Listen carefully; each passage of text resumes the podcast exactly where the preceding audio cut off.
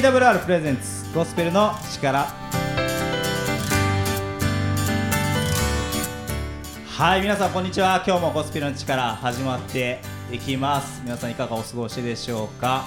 もうだいぶこう秋になってきて涼しくなってきた頃かなと思うんですけども、まあ、その時にですねもうなんか嬉しいこう今日ゲストが来てもらっていてですねお一人はミキさんですこんにちは。よろしくお願いいたします。はじめまして。よろしくお願いします。お願いしますまた後でですね自己紹介していただいてもよろしいですか？はい、もちろんです。ありがとうございます。はいもう一人はですね岡山から来てもらってます文勝先生です。どうもこんにちは岡山ニューライフ協会の牧師佐藤文和ですよろしくお願いしますはいよろしくお願いします。いやー嬉しいですね。ついにこれが実現しましたよ。ですですですはい。で今日はですねなんと特別ゲストがですねまだまだ来ておりましてですねもうすごいですよ。今日いつもはですね多くても4人ぐらいなんですけど今日は何人だ？もう10何人います ので他の方もお呼びしたいと思いますクラブハウスの皆さんです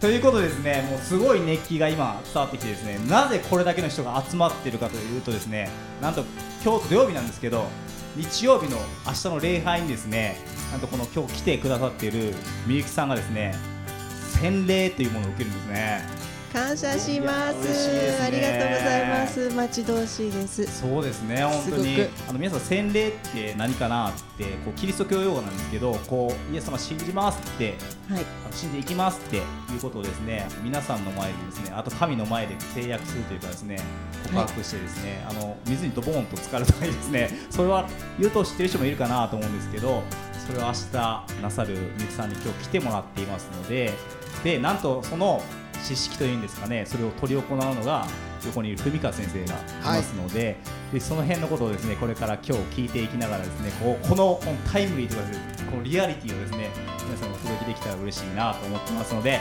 今日もよろしくお願いします。よろしくお願いしますお願いします。はい、ではここで一曲お送りします。ラムズボイスでイエス様大好きですではお聴きください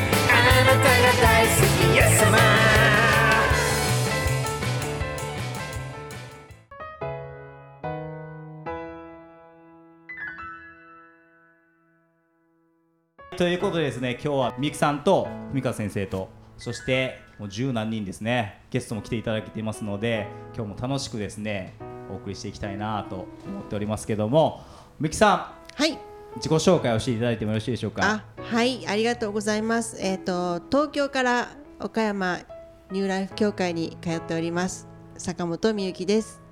と声の SNS のクラブハウスで、えー救われました、えーとイエス様を信じるっていうことを決めて、えー告白をして、えーと今に至ります。はい。簡単ですが、ありがとうございます。普段は東京におられるってことですか？そうです。普段は東京で暮らしてます。へー東京で何されてるんですか？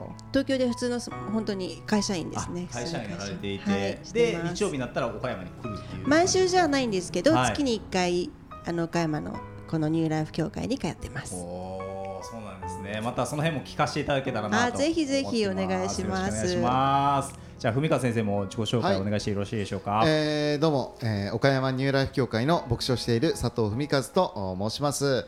いやー今回ねあのクラブハウス僕もずっとこう参加してて、えー素晴らしいつながりがこんな風に神様が奇跡を見させていただけるなんて本当に思いもよらなかったのでとても楽しみにしています。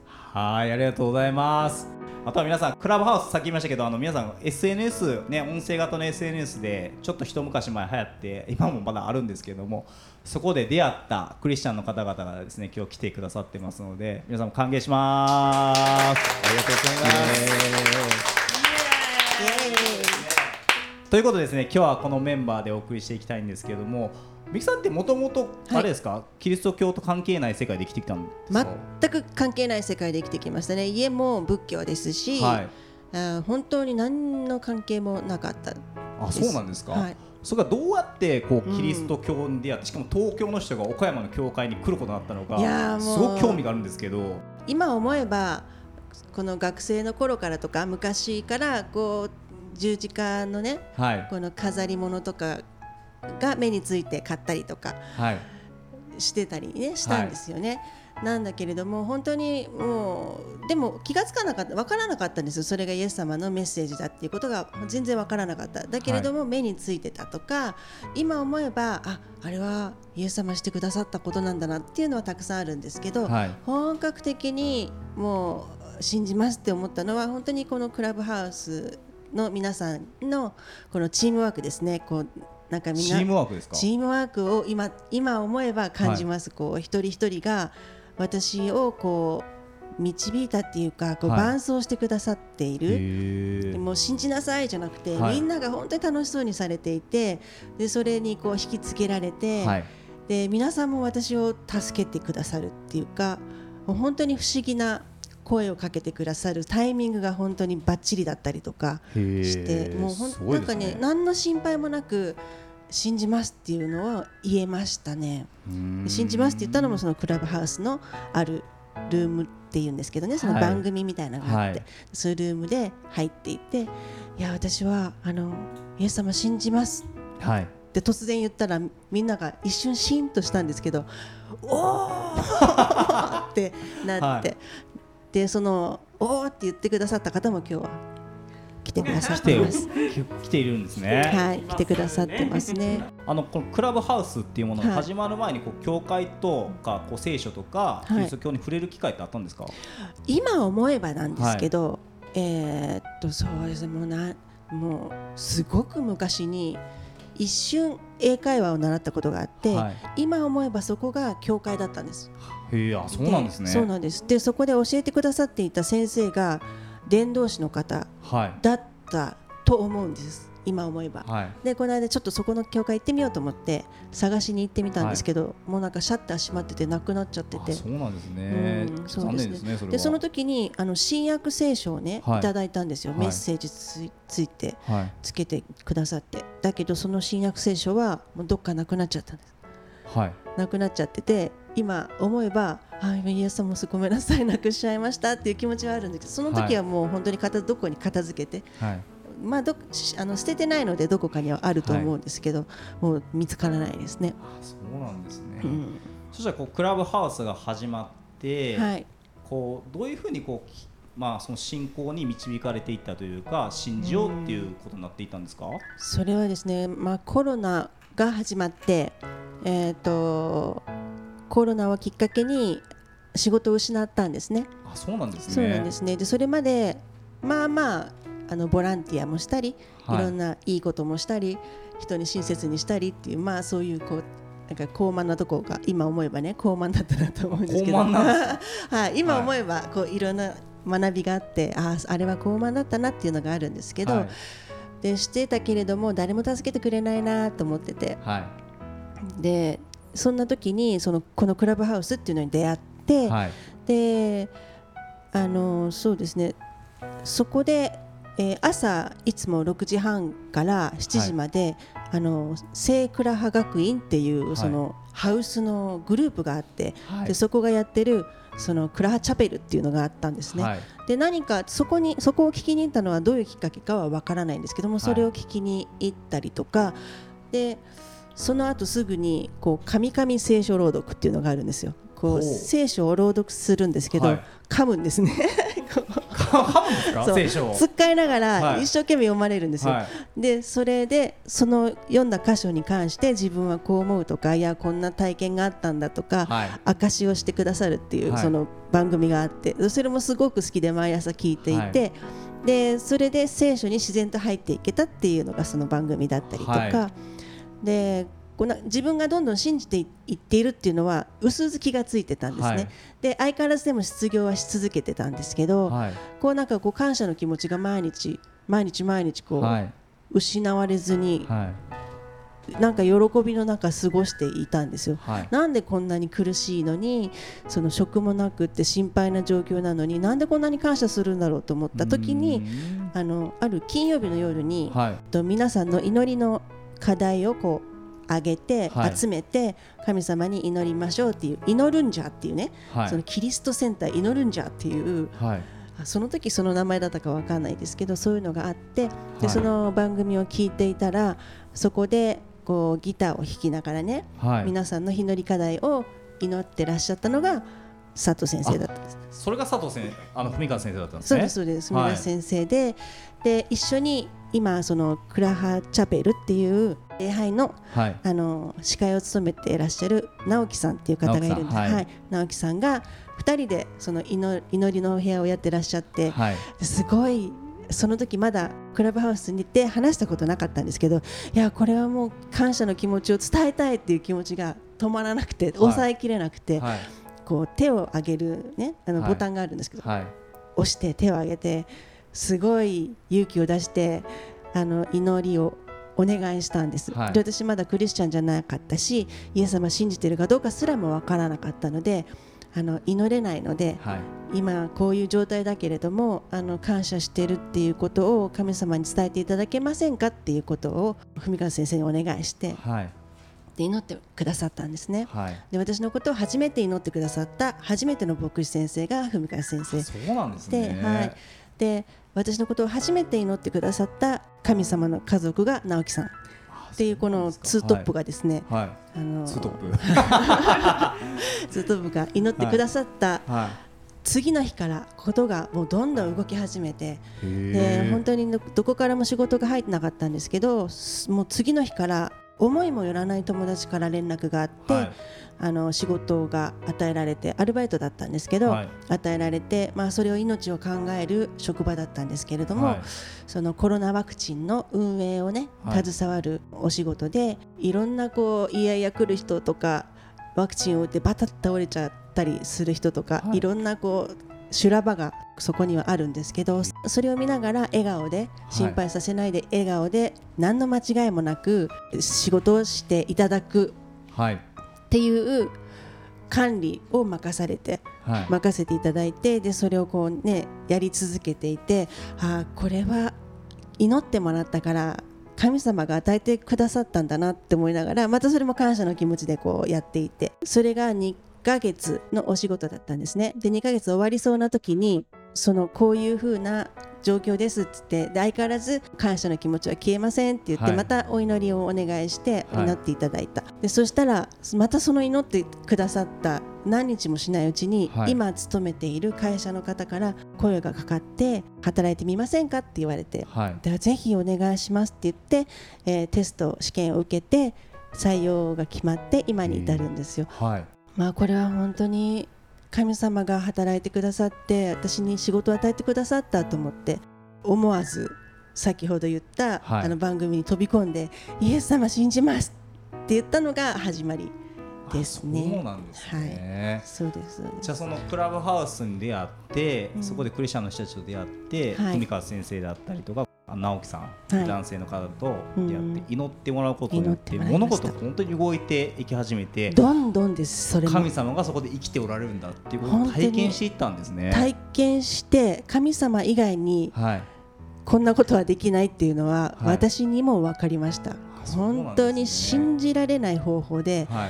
その声かけてくださった友達も何年も交流はなかったんだけれども、はいはい。すごい昔に一緒に働いた仲間だったんですね、はい。でその方が私を思い出してくださって私に連絡をくれるように多分今だったらね聖霊様が呼びに行ってくださったと思うんだけれども、はい。その時はそんなこともわからないしそんなことってあるのっていう連続でしたね、でこれは神様に違いないってはい思いました、もう確信せざるを得ないというもうか本当に抵抗できなかったですね。えーすごいですね。本当にすごかったです。でそれで本当にあのクラブハウスの、はい。それでもこうすんなりこうすっと信じてしまったので、はい。なんか疑わなければいけないかもしれないっていう このね、はい。私も言ってその疑問をこう解消してくださるような番組もあったんですよ、はい。聖書にまつわる本を読んで朗読して、はい。でしん全然信じてない友達と一緒に2人でね、で1人がクリスチャンで朗読をするんですね、はい。その普通の本を。でこれはやっぱり神様がこうでこうでこれは聖書にこんなことが書いてあってって言うと、そのクリスチャンじゃない友達がその疑いを持ってね、はい。でもこうなんじゃないのそんなの偶然なんじゃないのって言ってはい。でそれをそのクリスチャンの方が聖書にのっとって優しくいやそうなんじゃないそうじゃないよこういうふうに聖書が言ってるからこの部分はこうだよっていう説明をするっていう番組もあったんですね。はい。でそれでそこに聞きに行ったらその今クリスチャンじゃない疑いを持ってその友達とこう会話をするっていうそのクリスチャンじゃない方が私の疑問を全部聞いてすごいですね。そうなんです。へでそういう番組もあってそれにも励まされて、賛美のねお部屋もあってずっと皆さんがたくさんいろんな人が賛美をするお部屋があったりとかして。そうです。で朝も賛美カフェっていうのがあって、い、ろんな人があの賛美を45分間するんですけど、はい。本当に賛美が聞こえる方に向いてこう歩んできたなっていはう感じがしますね。えーじゃあこうクラブハウスの、はいクリスチャンの人たちの関係の中でやっぱ神様信じてきたっていう、もうことなんですかね。しっかり信じました。本当はね、はい。最初は実は壮大なドッキリかなと思って。壮大なドッキリ？そうなんでそんなにね私のことを知らないみんながはい。寄ってたかって私をねこう励まして で私ははい。もうもう信じたから、はもうじゃっちゃらーって言って、はい。もうネタバレもうネタ明かししてもいいのにい、はいなかなかみんなしされないからあこれはドッキリじゃない。本当のことが起きている、今起きているっていうのが分かって、はい。もうドッキリだって思うのはやめにしたんですけど、はい。で聞いたんですね。これは壮大なドッキリなんじゃないですかって聞いたら、鼻でかあの笑ってくださって、はい。い、やそんなことはないと。これはもう本当にイエス様が働いてらっしゃるんだっていうよはい、うなねことを言ってくださって、はい、文田先生そのはい。当時のこと覚えてますか、覚えてます。でね僕、はい。ギター弾いてたんじゃなくて多分ピアノ弾いてたと思います。あピアノを弾いてたんですか？でちょうど、あのみゆきさんの祈り聞いてる時に祈ったのは多分あのすぐ後ろにあるあのピアノのところで弾いてた時の覚えています、はい。へー。うん。そういう時どういう感覚というか感想ってあったりとかどういうことを思ったんですか？みゆきさんそういう話を聞いてぱりこのクラブハウスでやっぱりクリスチャンの人たちがすごくこう集まってきたきっかけってやっぱりコロナの影響もあって会えないとか、はい。やっぱりそういうところにやっぱりこう弱さっていうんですかね、い。どうしてもこういろんなところに行けないとかまたこう祈りっていうところも自分の弱さっていうところと向き合わないと祈りてくださいって言えないじゃないですか。そうですね。で聖書の中に、あのー第2コリント人への手紙の12章の9節にこういう言葉があるんですね、はい。しかし主は私の恵みはあなたに十分である。私の力は弱さのうちに完全に現れるからである。と言われました。ですから私はキリストの力が私を追うためにむしろ大いに喜んで自分の弱さを誇りましょう。祈ってくださいっていう時には本当に自分の弱さをやっぱりこう話さなくてはいけない。はい。でもそれを話したならばはい。僕は必ずやっぱりこう会って手を置いて祈ったりも何もできないじゃないですか。そうですね。も本当に一番人間にとって小さな行動って祈りだと思うんですよね、はい。手ももう閉じるし目も閉じるし、まあ、口だけ動いてますよね、はい。でもそこに神様がその弱さを通じてはい。どういうふうに働かれるのかなっていうのを実はワクワクする実験をしていたかもしれないですね。ほう実験。この時代において、こういう SNS を通じて、はい祈りという中に神様はどのように働かれるんだろうか。はい。どこまでもまっすぐ純粋な気持ちを持って祈りっていうところに頼るときに、はい。神様はどう奇跡を行われるのかっていうのを実は見たかったんです、はい。期待してました。へえあそうなんですね。それで今回こういう形で、はい。まあ、みゆきさんがね、まあ、はい。洗礼を受けるとか、またみゆきさんだけではなくていろんな方々が祈りを通じて本当に神様からいろんな力を受けたり、はい癒しを受けたりしてるっていうのを聞いてやっぱりイエス様すげえなっていうのをずっといつもですね感じるんですね。へえなんかこう祈りってなんか本当に聞かれてんのかなとかなんかただこう自分で思ってるだけなんじゃないか唱えてるだけなんじゃないかなと思うんですけどでもそうじゃなかったっていうことですよねちゃんと神様が祈りを聞いてくださっていてそれをまあ今みゆきさんがこうね神様を信じていくっていうこともそうですしそういうふうに聞いてくださったっていうことを見れたっていうことなんですかね。そうですねなんかこう祈りによって何かこうご利益をもらおうとするう宗教ではないんですねキリスト教って。はいもう聖書の中に祈りなさいってこう命令してるんですね、はい。何かあれば痛みがあったり病があれば祈りなさい、はい。求めなさい。探しなさい。叩きなさいって、はい。それに従うので、はい。私たちの言うことを聞いてもらうために祈るのではなくて、神様の言ってることを信じて祈るっていうこんな感じなんですよね。それ難しいですね。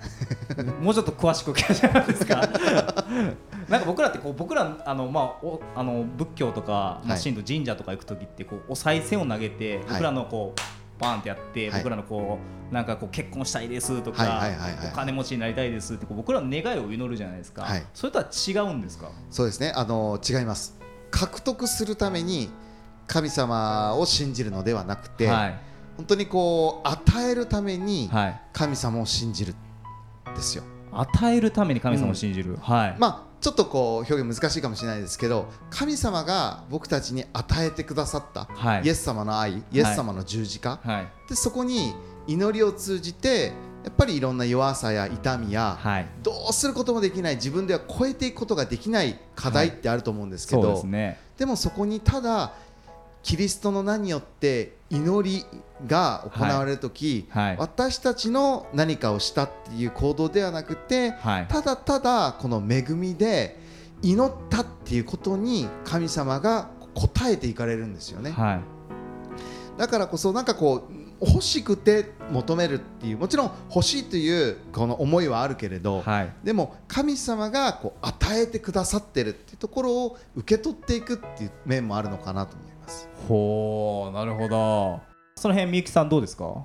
私はですねこの件に関しては本当にあのまあね今までね信じたって言ってから今までの今日までの間に文川先生がさたくさん学びをくださったんですけれどもその中で本当に気がついたのは私は仕事を失って仕事をいろんなあの祈りによってまた仕事が与えられて、はい。今の会社にえ就職できましただから信じますってさっき言ったんですけれども、はい。本当に今日までの学びの中で教えられたのは感謝すべきはその仕事を得たことではなくて、はい。仕事を失ったことが感謝すべきことなんだなっていうのは本当にね教えられました。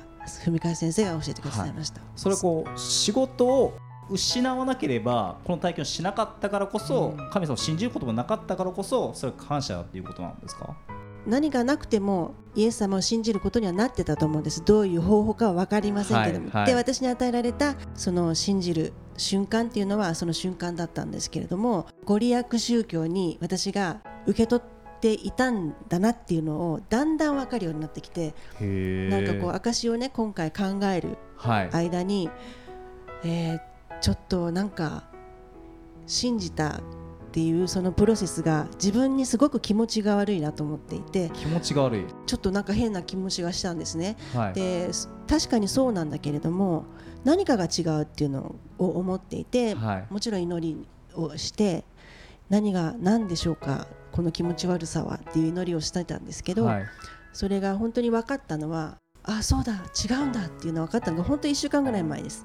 この洗礼を受けるはい、1週間ぐらい前ぐらいにぐらい前に気づいたんですね。あ私ご利益宗教に自分がしてたかもしれないと思っていやし本当に感謝するべきは取り去ってくださったこと私から今まで持っていた仕事を失ったこと取り去ってくださったことは何もなくなったことこそ感謝すべきことだったっていうのはなんかね本当にこう思います。本当に思います。一つのいいきっかけにはなったんじゃないですかね、うん、いきなり失うのはちょっと嫌ですけど、そうですね。誰でもね、うん。それがなんか今振り返るからこそ良かったって言えるのかもしれないですよね。いや本当に振り返ってですねその頃は本当に絶望しました。そうですよね。一気に収入はなくなるしね。うん。なんか今聞いてて思ったのがこうなんか僕らクリスチャンが信じるのはやっぱ何一つ神様無駄なことをされないんだな、なくなったことさえもまあ感謝しますって言って多分これ聞いてるクリスチャンじゃない人って多分信じあの神様のこと信じない私は違うっていう人は多分何言ってんのこの人みたいななくなることで嫌じゃない？むしろあもっともっとくれくれくれもっともっと手に入れることがいいことじゃない？って思うかもしれないんですけどでもなんか不思議なんですよね。こうなくなることさえもそれをこう益とするというか良いものに変えてくださる神がいるっていうのはこのなんか聖書の不思議なことだなって思うし、まあ、こうみゆきさんであったりとか文香先生が言ってたことなんじゃないかなっていうことを、まあ、今日話しながら思ったんですけども。今の話をまとめたら、はい。闇の中に光は輝くってことですよ。うまくまとめてください。はいそのもうちょっとね深掘りを次回聞いていきたいなって思うのでぜひ次回も楽しみに聞いてくださればなと思っております。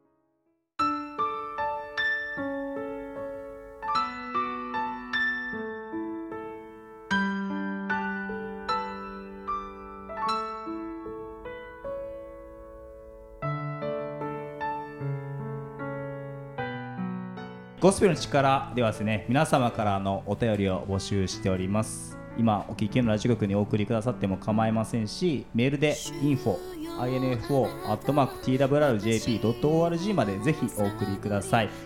こんなことどうなんだろうかとかね思ってることあったらぜひあのご連絡くださればなって思っております。またツイッターもやってます。ハッシュタグゴスペルの力でぜひつぶやいてみてください。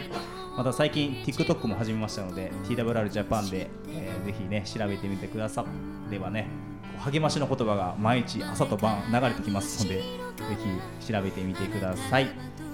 またですね新約聖書もですね無料でお配りしていますのでメールにですね聖書くださいということをあのご連絡いただければ新約聖書をお送りいたします。はいということでですね今日のゴスペルの力この辺になります。もうあっという間にもっともっと聞いてみたいなって思ったのでぜひ次回も皆さん楽しみに聞いてみてください。はい今日はありがとうございました。ありがとうございました。さようなら。バイバーイ